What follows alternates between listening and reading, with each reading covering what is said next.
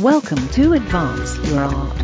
If you are interested in making money from your art, using your artistic background to your advantage when switching careers, or if you are just plain stuck, you've come to the right place. Now let's get started and have some fun with your host Yuri Cataldo.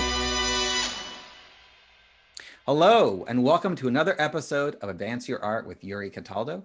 If you're interested in learning how to build a company, make money from your art, or if you're just feeling stuck, you've come to the right place. Every week, I sit down with a creative entrepreneur to discuss the who, what, and why of their journeys. If you like this episode, please remember to like, subscribe, and share it with a friend.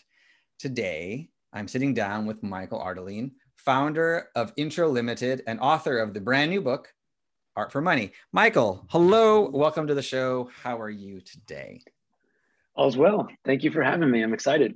Excellent. I am also excited about this too. Um, where are you located these days? I'm in Los Angeles. Excellent. And so, how has LA been, let's say, during this whole lockdown pandemic thing? It's been a journey. Yeah. But you know, my my family is healthy. We're fortunate to be in LA, so there's there's good weather and there's space to take walks and get out in nature, which is helpful. Uh, our social life has been reduced to, um, you know, maybe a weekly cocktail with a very small circle of people, one or two at a time in our backyard, mm-hmm. uh, which, to be honest, isn't isn't a bad way to live. I've discovered, um, and, uh, and and now it kind of feels like the feeling in the air is that we're kind of coming back, yeah. hopefully soon. So Oh, good, good, good. Yeah, I've, I've gotten similar. I've had similar conversation with people actually just today about that same thing of like, you know, there's this a spring hopefulness that seems to be in the air that wasn't there before. So let's that's true. Yeah. Let's uh, let's hope. So for my listeners who are less familiar with you and your work, how do you describe yourself and what you do? Well, I I have an executive recruiting firm, which is small. We're a team of four and we get to uh, connect really smart and intelligent, capable people with with really important jobs. And my career leading up to that is probably what the the British would call a dog's breakfast. it's it's uh it, it's not linear and it doesn't make much sense. Mm-hmm. Um, but I would say that I've always kind of existed at this intersection of creative and business. And I've always felt like an, an advocate for the creative person. And so, yeah, I mean, I started uh, with, I was a pro BMX rider. That's what brought me to California. So that was my career for 10 years. I got obsessed with product during all of that because I got all this free stuff and I got connected to cool brands and I wanted to be associated with those brands, not, not just wear their stuff in the X Games, but actually get behind the scenes. And so I moved into a product merchandising career for another decade or so. Um, I consulted for a while and and I was a managing partner in a in a design studio. I would say for the first few years of me having a job in the corporate world, I always was freelancing on the side okay. in some sort of capacity, usually related to my previous career in BMX. Mm-hmm. And then um, when I got to be this managing partner in a design studio, I was um, my job was to help these talented creative people have a business. And so um, i learned some funny and difficult lessons during that time. And uh, it's kind of what inspired the book. Yeah awesome. Okay so i want to unpack a few of those. Let's start with professional bmx rider so tell me about that. What is it like? What so first what got you interested in becoming like of all the the let's say the sports to focus on that you were like BMX is my my jam and what was it like going pro as a as a BMX rider the thing that got me interested in it was just something inherently in me from when I was a kid was I liked stuff that looked cool. Mm-hmm. I would I was drawing Air Jordans. I was drawing football helmets, my favorite teams, my favorite color combinations. One day when I was like 10, and my my you know, I grew up in a rather boring area. So one thing I do to entertain myself is just walk down to the drugstore and look at magazines. Mm-hmm. And I saw this BMX magazine and I saw really cool looking chrome bikes with stickers on them and guys with long hair doing crazy moves And, in the backdrop was all Los Angeles, California. And I said, I, I had no realistic path to becoming that, but I still, I said to myself, I'm going to become that. I'm going to do that. Yeah. Excellent. So what was that path like? So I say this out of curiosity because I had a similar experience, uh, but in the skateboarding realm, not never going pro, but I was, you know, I'm from a small town in the Midwest and I would read skateboarding magazines and go, I want to go to, to, you know, Southern SoCal and skateboard. And my dreams died very quickly on that side. So how did you take, make your dreams reality and go pro in this, this uh, focus? Well, that's interesting. So you know that as someone growing up in the Midwest, if you latch onto something like BMX or skateboarding, you do you are not instantly a popular person and, and from a social perspective. no, so, not at all. um, I had maybe five friends that I that I had accumulated in nearby neighboring cities, and um, we rode bikes. We looked goofy. We wore shin pads. Nobody knew what they thought they were. They thought we were wearing black knee socks everywhere we went. Mm-hmm. Um, and we didn't care. We we salvaged wood and built ramps. And as soon as one of us had a driver's license, we traveled around the Midwest and there were little regional events and competitions which were more like just social events. Yeah. Um, the glue holding it all together was this video magazine called Props. And every month or every two months, we'd wait for that to come in in the mail and just inspire us to keep doing what we were doing. Mm-hmm. And then at a point, we would, my friends and I would start showing up in that video magazine, and we thought we were famous and we were just loving life. And so for me, it was like the moment I had my first paying sponsor, I was like, I've made it. I'm going to California, and that's what I did. yes. So, so tell me about that moment. How did you get your first paying sponsor? How did they like? How did did they discover you? Did you contact them? What was that actually like? It happened for me at a competition in Ohio where I was just having a really on day. You know, I wasn't afraid. There was, so back in this time, mm-hmm. now if you watch the X Games or if you watch BMX happening, you will see like dirt jumps as a series of trails that you're kind of flowing through and you have to land perfectly on the previous one to yeah. do whatever you want to do on the next one. Back then, open parking lot toward a, a, set of double, double jumps, doubles, they yeah. called them, with like a 30 foot gap in between. No way to gauge your speed. You're just cranking as fast as you can up to this thing, hitting it and doing your trick in the air. And so the competition back then was like you had five runs at this thing. And I just happened to have my tricks ready and I was in the air for way longer than I'd ever experienced before. And I guess I just used my lack of experience and ignorance uh, to my advantage. And I ended up placing third or fourth or something, something like that. And the people ahead of me and behind me were famous pros that I really looked up to. And so some people noticed me there. I was in the props video magazine from that event. And then there was a Midwestern based bicycle company called DK, and they approached me and asked me if I wanted a free bike. Yeah. And we went from there. I love it. That's awesome. Okay, yeah. so let's fast forward then, uh, because then you so you transition from for being a, a professional BMX then to working in let's say merchandising and and, and the cl- clothing end of it what was that transition like? What was the moment when you were when you decided to end your your days as a, as a professional bmx rider and then go into the merchandising clothing company? My you could probably summarize my bmx career in two halves. The first half was like i was going to the x games. I was i got invited to the x games. I went to five of them in a row and annually every time, just about every time, I think I made the finals and then got last place in the finals. And so what I was realizing was I'm not a very competitive person, mm-hmm. um, which I think is actually super, super true of me to this day still, rather differentiate than compete. And I somehow convinced my sponsors at the time to let me stop going to contests and hey, what if I can be like a skateboarder? What if I can just be in videos and magazines, and that's enough to earn a paycheck. Yeah. And it was still hard work. You had to stay relevant. You had to keep progressing, and you know, to find a kid in your crew who was really good at shooting video or photos, and make friends with the magazine editors and all that, and, and get out there and do that. But towards the end of that, one of my sponsors, who was gracious enough to allow me to have that lifestyle, mm-hmm. was Giant Bicycle, and uh, they I, I just bugged them until they gave me a job as a product manager, and they taught me the ropes. Wonderful. So that I guess that that moment where you transitioned over, did you have, you know, regrets or things you were missing from the BMX world, or, or were you ready to be done and go on to the next thing?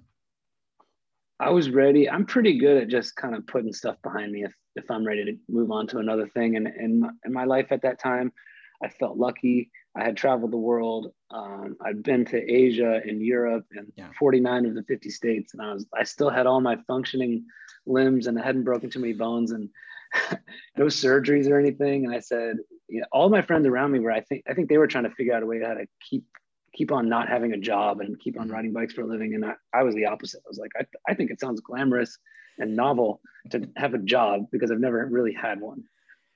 Okay. I, that's a, a great answer to that one. So talk to me then about your, your then a few transitions. So you you went from Giant Bicycles to Quiksilver to Perry Ellis. These are all these amazing brands. I remember used to like, like buying their T-shirts and buying other things, especially Quiksilver, because they were a you know SoCal brand, and I wanted to wear their stuff, thinking it was particularly cool. Uh, but how how did you decide to make the transition to the next company in this merchandising realm that led you eventually to alternative apparel as the VP of merchandising? The first one was after one year at Giant, I got an opportunity to move to Quiksilver, which was, you know, apparel um, versus hard goods. And, and that was something I enjoyed at Giant was like, it was all about bikes and parts, mm-hmm. but they also had this apparel and, and soft goods division um, yeah, so I just had this realization that hey, I kind of like I'm way more attracted to clothes than I am bikes and parts and hard goods. And so uh, I had made a friend in my neighborhood of Venice who was a powerful person at Quiksilver, and he saw something in me and gave me this opportunity that I did not deserve. And my only option was to work really hard and not let him down. And I, when I really think about it, most of my career was like that. Somebody gave me an opportunity, and I had, I felt like I had no choice but to quickly get up to speed, learn what I didn't know, and, and make that whoever gave me that opportunity make them look good. Mm-hmm. Oh, awesome. So let's let's talk about your company right now. So uh, intro, what or intro limited, what made you want to start this company and, and what does your company focus on?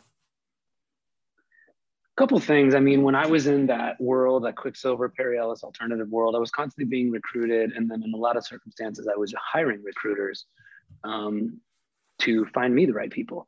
And it wasn't always the most, it wasn't necessarily a bad experience. And I don't even think any of them were necessarily bad people.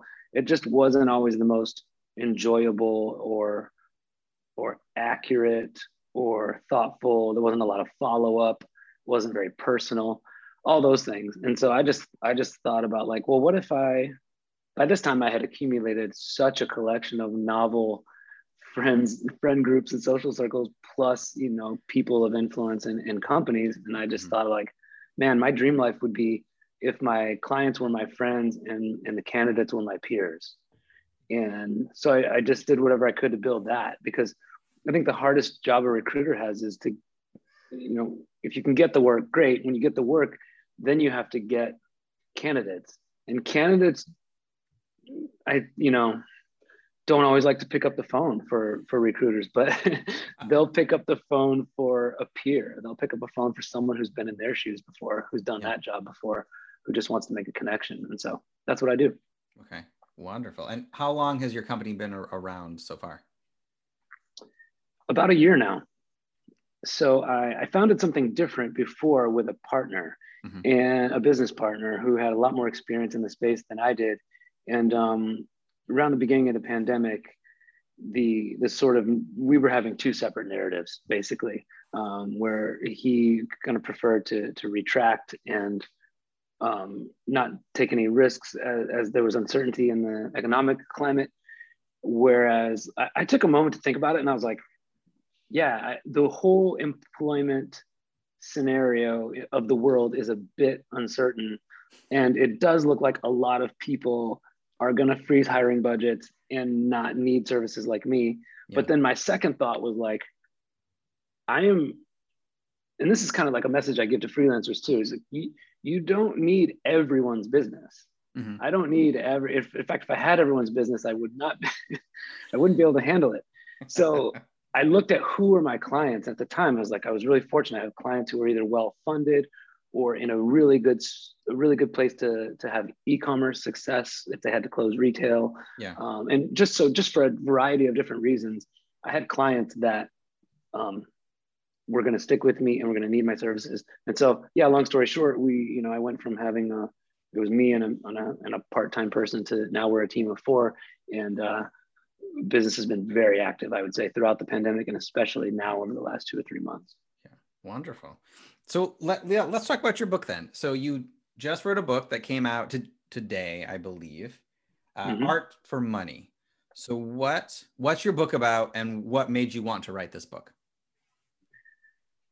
The thing that made me want to write it is I just I just know way too many talented broke people. and uh, I think I was always trying to have great mentors and whatever friends, coworkers, punch above my weight class, and, and every the, the overwhelming kind of learning I was taking away from these people and the books I was reading and everything else was just your your talent is a small portion of your success, a small indicator of your success. Maybe it's 20%, right? So if if if talent is 20% of your success, then the other 80% is behavior. Mm-hmm. And since I can't teach talent, I basically wrote a book about behavior. Okay. Excellent. So, so I know your book is a, let's say a, step-by-step guide of, of, you know, advice for, for freelancers. So why particularly again, did you focus on, let's say, the freelance market versus, let's say, an, another more uh, definitive artistic market? And what are some of the mistakes that you constantly see freelancers making over and over again that you help get corrected in this book? Mm. Um, freelancers, I I wanted to speak to because I just seem to be surrounded by a lot of them. It's a demographic that's growing as the world changes mm-hmm. and it's important. And secondly, because you know I place people in full time and freelance roles in my business, and what my clients are always asking for. You know, if you're just filling a nine to five job, yeah. you, don't need a, a, specialized recruiter. And so I, I'm I'm generally filling very specific leadership roles, and when clients are filling those jobs, they want people who think like freelancers. Mm-hmm. We want people who are self sufficient, who know how to manage up, who know how to communicate, um, who can advocate for themselves and others.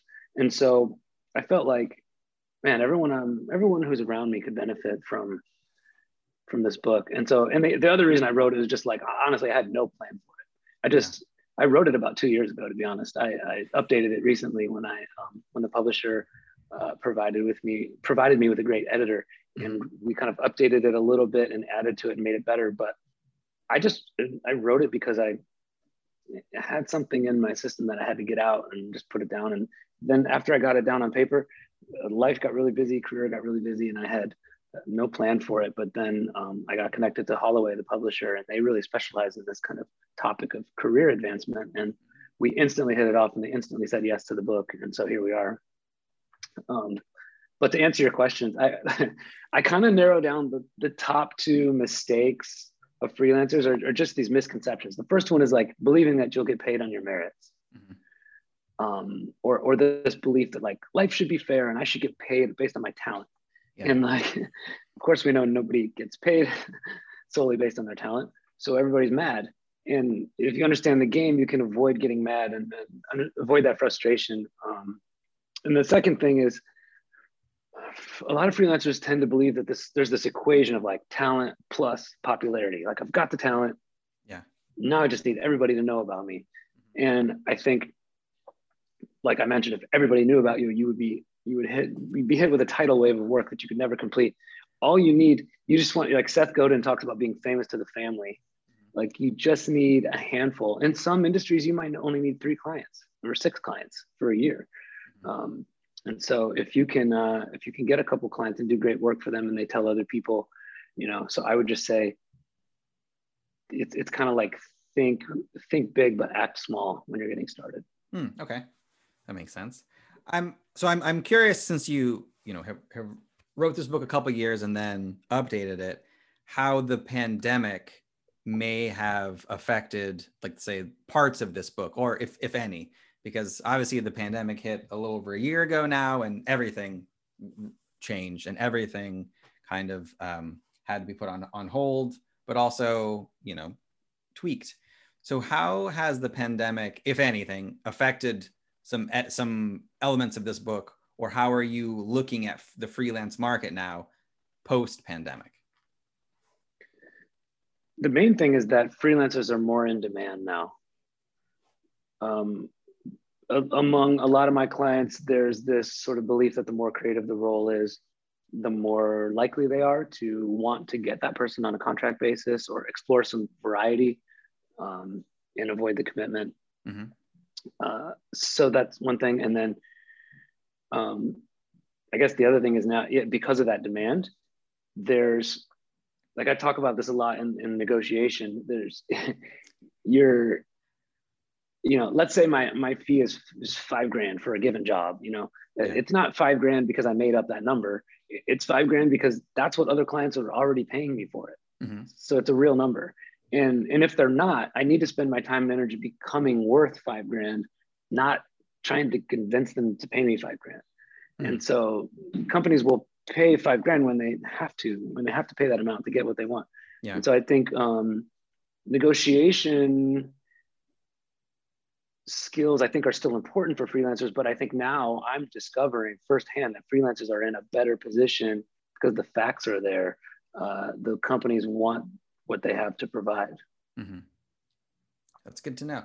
So I'm I'm curious on that. You mentioned negotiations or just kind of other elements of of defining what you're worth to a, a client. And for some people, that idea is terrifying. Like the idea of money, you know, obviously is that's the big uh, push of your book. How do you either work with with freelancers or suggest it in the book of how they can get over the idea of, of fear of asking for money or of just fear in general, just to make sure they get what they're what they are worth and what they should be paid properly for?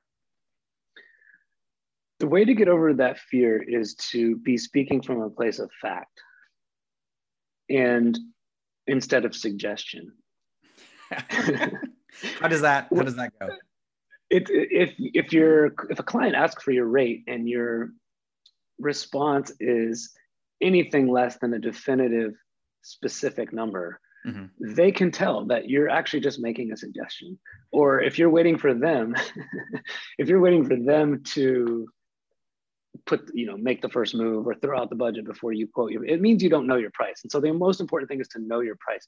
Mm-hmm. And so I just went ahead and put a formula in the book. It's if you get the digital version, you can click a link and a very simple spreadsheet comes up and you you put a couple things in there and your rate will, will be spit out. And I think when you're coming from a place where your rate is scientific mm-hmm. and it's a real number, it's a real fact, look, you can still discount work if you love the client or if you absolutely have to because you need the work or if the client doesn't have the budget or whatever it might be.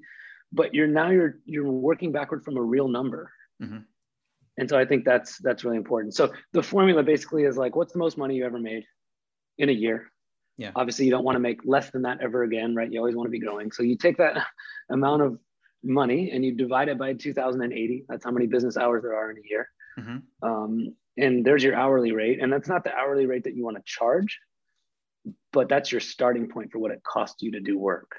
And you want to, you know, there's a formula for adding your overhead into that, and it gets a little more sophisticated. But basically, you you want to have a solid, clear idea of what it costs you to live and pay your bills at a certain level and, and it's a real level right? It's a yeah. level that you've experienced before because you're going to build on your best year ever as you move into freelancing.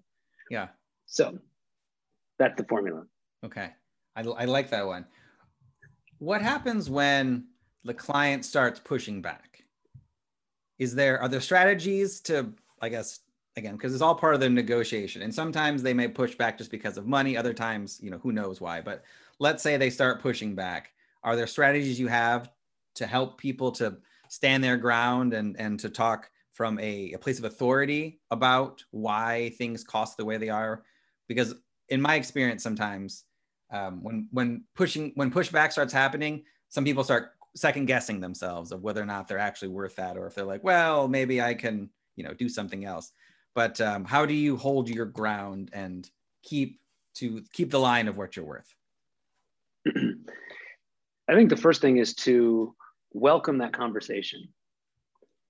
You know, it's it's I'm there's a line about that in the book. Like this this is not the first price quote that this client has seen that has made them gasp. Uh, and this is not the first time you've experienced you know, a client uh, telling you that their budget doesn't allow for for your rate. And so you can decide, you can decide how, how bad do I want this job? You know, the, the, the upper hand in any negotiation goes to the person who's ready to walk away. Mm. Um, and it kind of goes back to that $5,000 example. If, if you're quoting a fee of $5,000, but really you would take 2000, mm-hmm. you're kind of lying. so, you know, you can put out there that your fee is 5,000 if you really believe that's your calculated fee and that's your fee. But if you know that you're, um, if you know that your bottom line is something else, you can tell the client, look, uh, here, here's the, here's where I could meet you. Mm-hmm here's a price point where I can meet you. Or, or you could say, hey, let, let me know what you're thinking for budget and I'll tell you if it's even workable for me. Yeah. Um, and, and tell them why. Like, hey, I, I believe in your brand. I think that I, I think you're doing something great. I think your product is amazing. I want to be involved. I know that a year from now you'll be coming back to me with a bigger budget because you have a great idea. Yeah. Um, and it also helps to just show them like, this is my price. Here's how much I'm discounting. Put that on the invoice so you know you've anchored your your real price, but your you know your discounted price is is special for them, and ask them to keep it confidential mm-hmm. and go from there. Yeah. Oh, that's great. I love that. So, Michael, with everything that you've done and experienced, what would you say has been the best advice that you were ever given? Pessimists sound smart. Optimists make money. And I don't know if that's advice. Maybe that's a quote. Um, but I love that. Like uh, a buddy of mine who's a financial advisor is uh, kind of regurgitated that recently and reminded me of it. I'm sure I'm sure he was passing it along from a wise person before him. But the advice being like, look, it's not wrong to be negative. Many negative things are happening all around us. They're mm-hmm. true. Um, but there's positive things as well. So the negative people are not incorrect. It's just, you know, we get to choose. Yeah. Uh, there's so much good and bad in the world. We get to choose. So we can let it overwhelm us, so we can choose what we want to focus on, and it's up to us. Yeah, wonderful. I I I really like that. It's uh yeah, you get to focus on what's you. That's great. So Michael, again, thank you so much for taking the time to chat with me today. I really appreciate it. If the listeners would like to buy your book, follow your work, uh, potentially even um, you know employ your company, where are the best best places they can go for all of that?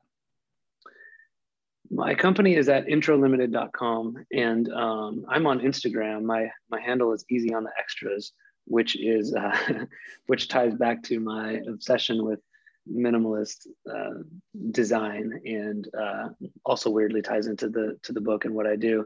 Mm-hmm. so those are the main two places you can look me up. Okay. Wonderful. And then the book available amazon other retailers that the traditional routes? Yeah, Holloway.com, the publisher, they have a really cool proprietary digital reader okay. um, that actually works really well in a browser. So if you want to buy the digital version, it's at holloway.com slash art for money. And um, yeah, hard copies are available on Amazon. Okay, wonderful. I will put the links to all of those in the show notes so people can click right through. Uh, but again, thank you, Michael. This has been an absolute pleasure. It's been a pleasure. Thank you, Yuri. Have a good one. Thank you. You too. Thank you for listening to another episode of Advance Your Art with Yuri Cataldo. If you like this episode, please remember to give us a five star rating, like, and share with a friend. Our theme music is written and mixed by Chicago based composer Ryan Black of Black Bones Collaborative. To listen to the full catalog of our episodes, go to advanceyourart.com. To see what I'm working on or book a time with me or buy a copy of my book, Be Left Behind, go to yuricataldo.com. Thank you so much and have a great day.